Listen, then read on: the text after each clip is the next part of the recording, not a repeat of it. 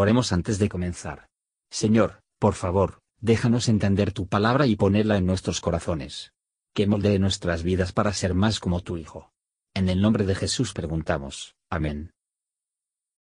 Salmo 21 Alegrarás el rey en tu fortaleza, oh Jehová, y en tu salud se gozará mucho. El deseo de su corazón le diste, y no le negaste lo que sus labios pronunciaron. Pues le has salido al encuentro con bendiciones de bien, corona de oro fino has puesto sobre su cabeza. Vida te demandó, y dístele largura de días por siglos y siglos. Grande es su gloria en tu salud, honra y majestad has puesto sobre él, porque lo has bendecido para siempre, llenástelo de alegría con tu rostro, por cuanto el rey confía en Jehová, y en la misericordia del Altísimo no será conmovido. Alcanzará tu mano a todos tus enemigos, tu diestra alcanzará a los que te aborrecen. Ponerlos has como horno de fuego en el tiempo de tu ira. Jehová los deshará en su furor, y fuego los consumirá. Su fruto destruirás de la tierra, y su simiente de entre los hijos de los hombres.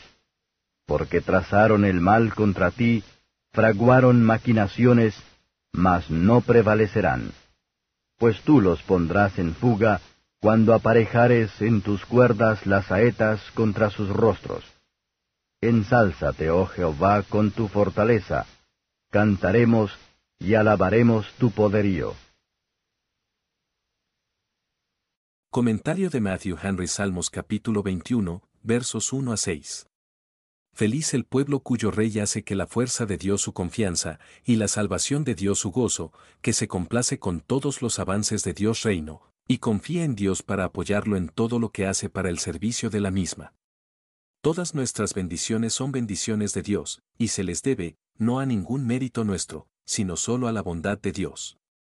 Pero cuando las bendiciones de Dios vienen antes y demuestran más rico de lo que imaginamos, cuando se les da antes de que oramos por ellos, antes de que estuviéramos listos para ellos, es más, cuando nos temíamos lo contrario, entonces se puede verdaderamente decir que evitó o iba delante de nosotros, con ellos.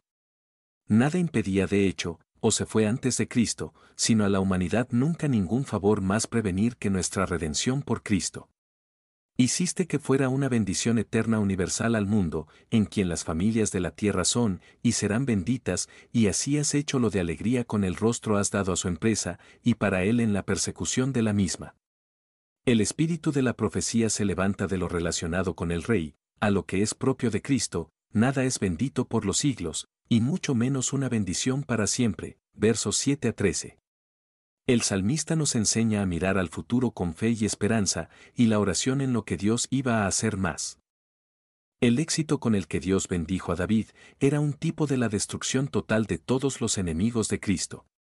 Los que podrían haber tenido Cristo para gobernar y salvarlos, pero lo rechazó y luchó contra él, se encuentra el recuerdo de un gusano que no muere. Dios hace pecadores dispuestos por su gracia, les recibe a su favor y los libra de la ira venidera.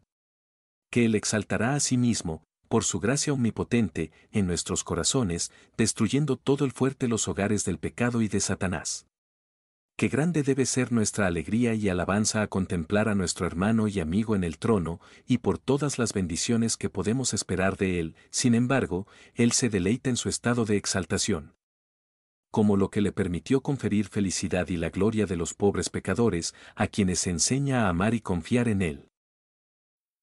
Gracias por escuchar y si te gustó esto, suscríbete y considera darle me gusta a mi página de Facebook y únete a mi grupo Jesús Answers Prayer.